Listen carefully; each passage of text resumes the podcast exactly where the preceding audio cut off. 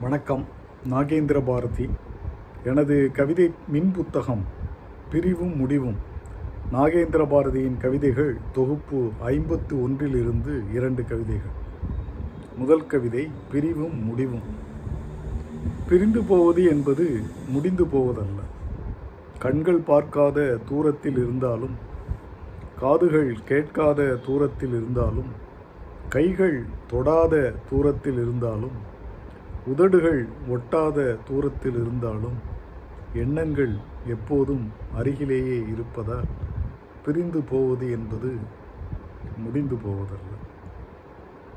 அடுத்த கவிதை வாழ்க்கை பாடம் அன்பால் முடியும் என்றும் அறிவால் முடியாதென்றும் உறவால் முடியும் என்றும் பிரிவால் முடியாதென்றும் நலத்தால் முடியும் என்றும் வளத்தால் முடியாதென்றும் உளத்தால் முடியும் என்றும் உடலால் முடியாதென்றும் உணரும் நேரம் உண்மை நேரம்.